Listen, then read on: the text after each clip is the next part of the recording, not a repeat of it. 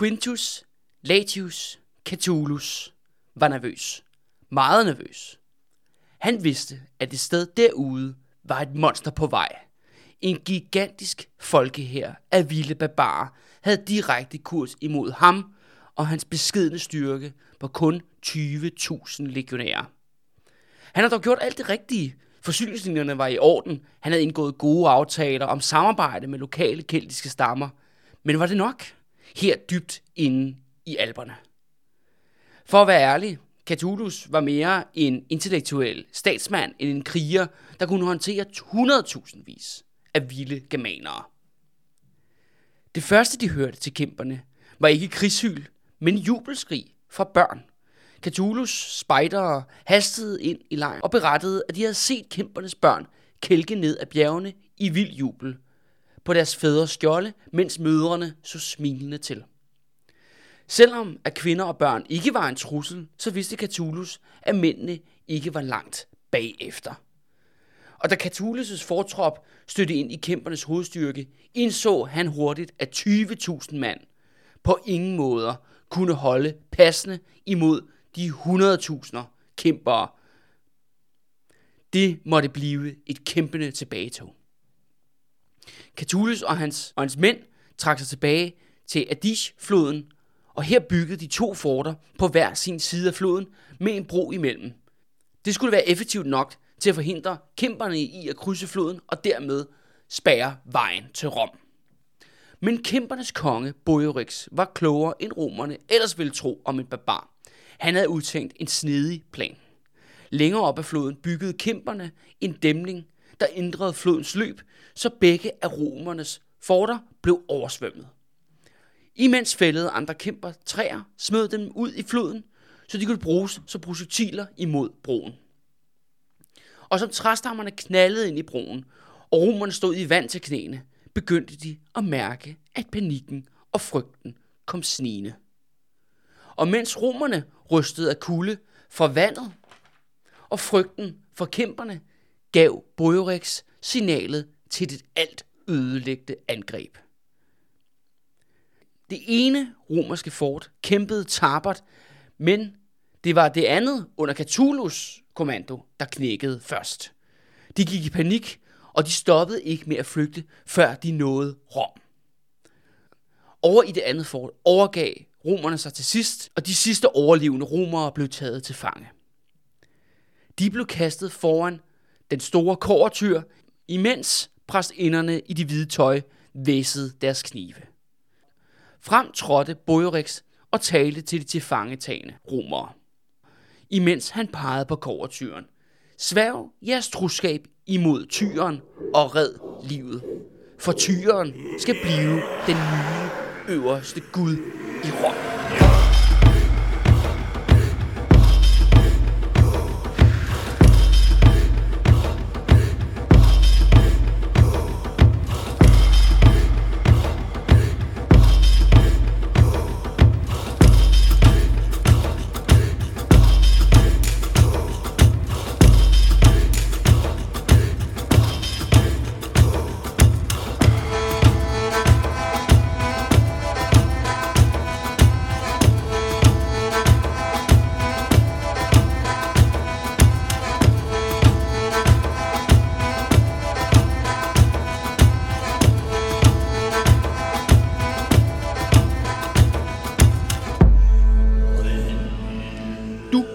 Til De Røde Fjer med mig, Kalle Kylmand, og det sidste afsnit i serien om kæmperne.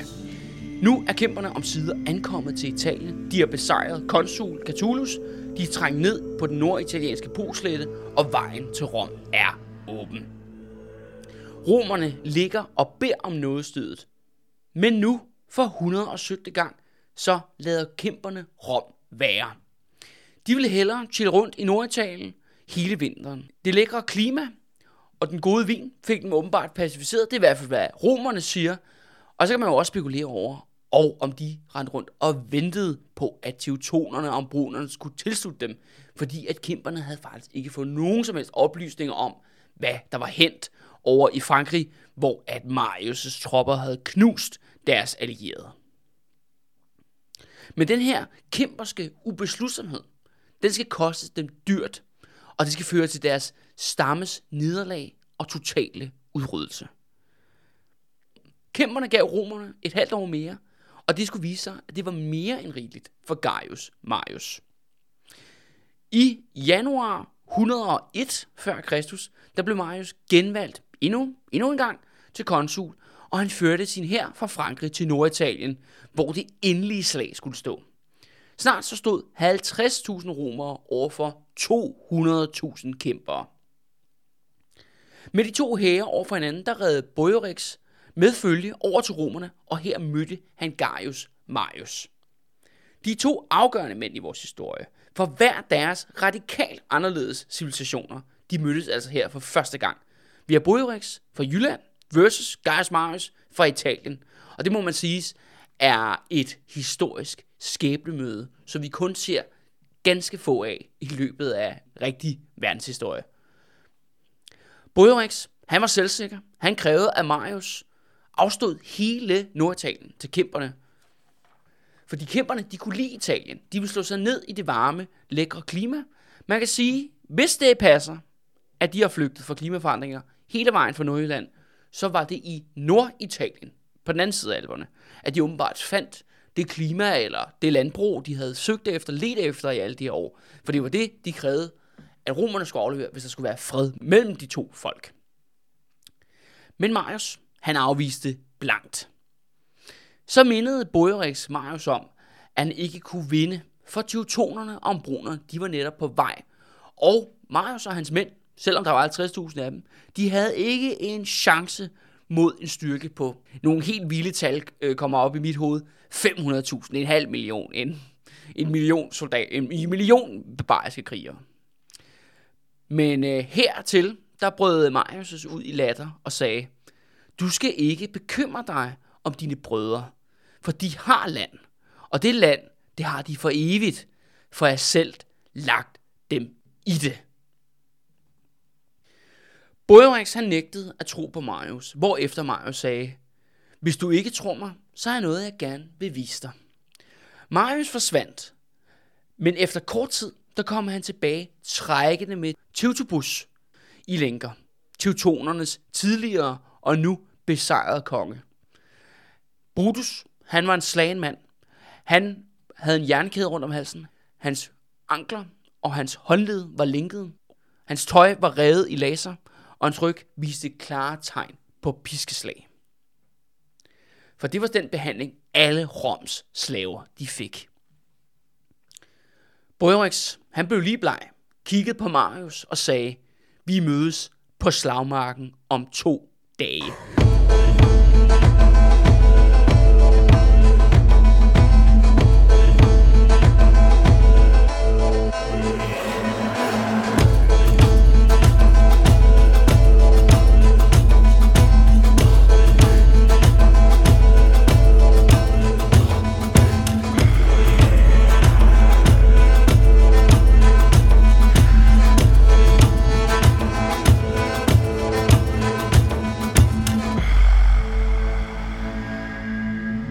Romernes infanteri var massivt. Det strækte sig mere end 5 kilometer. Deres rytteri på begge flanker talte mere end 15.000 ryttere alene. Kæmpernes kvinder og børn, de var samlet i en gigantisk vognborg bag kæmpernes hovedlinje, hvor de kunne følge slagets gang. Kvinderne, de trummede på skinnet på deres vogne, imens mændene hyldede krigshyld. Alt var en warm-up til det her Battle of the Century. Hele slagmarken var dækket i morgentog, som både indhyldede kæmpere og romere. Marius, han håbede på, at solen snart ville tage til styrke, for hans 50.000 romere vendte ansigtet imod vest. For når solen den brændte igennem toge, så ville kæmperne få dem i øjnene. Noget Marius han satte benhårdt på. Slaget begyndte. Den kæmperiske linje bravede ind i romerne. Gigantiske støvskyer omgav de kæmpende. Man kan bare forestille sig jorden, der rystede af 100.000 vis af fødder, der satte i løb. Men som Marius havde forudset og planlagt med, så fik kæmperne solen i øjnene. Men det lykkedes dem dog stadigvæk at presse romerne til det yderste. Flere og flere romere blev dræbt og kvalt i deres eget blod, imens at kæmperne bare blev ved med at komme. Skridet løb op for romernes rækker. Hvor er Marius? Hvor er Marius? Hvor er Marius? Men Marius var væk. Han kunne ikke ses nogen steder på slagmarken. Hans fane, hans mænd, hans bodyguards, der var ikke nogen, der kunne se dem. Det virkede som om, at Roms undergang var nært forestående.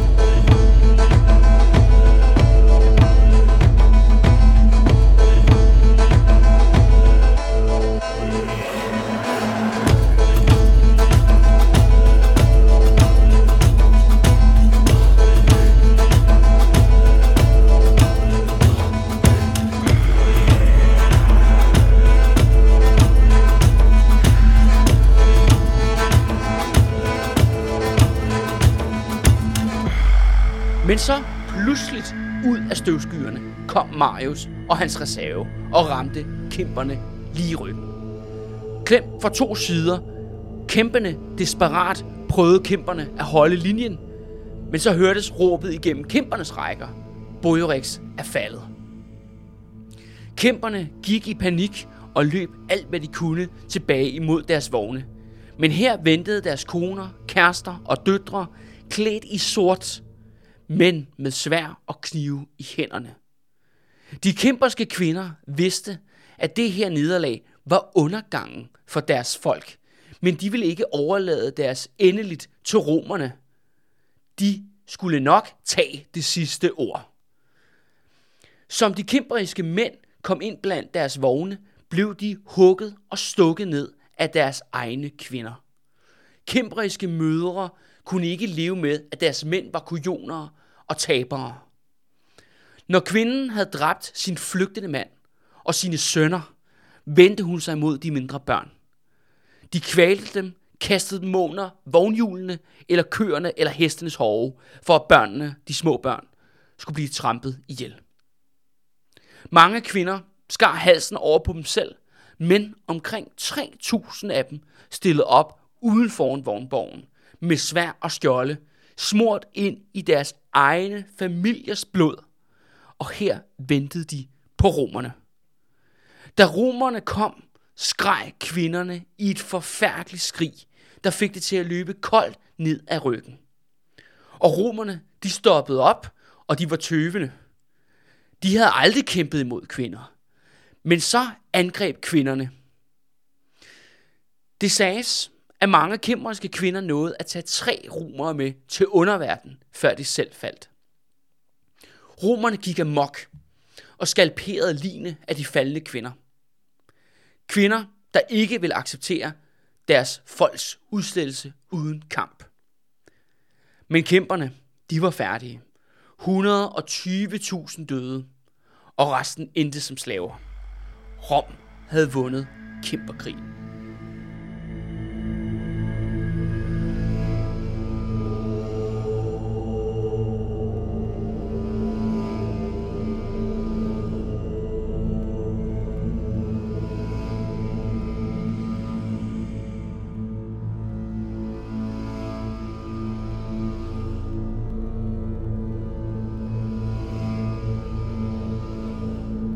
Således sluttede kæmpernes historie i nederlag, blodbad og masse selvmord.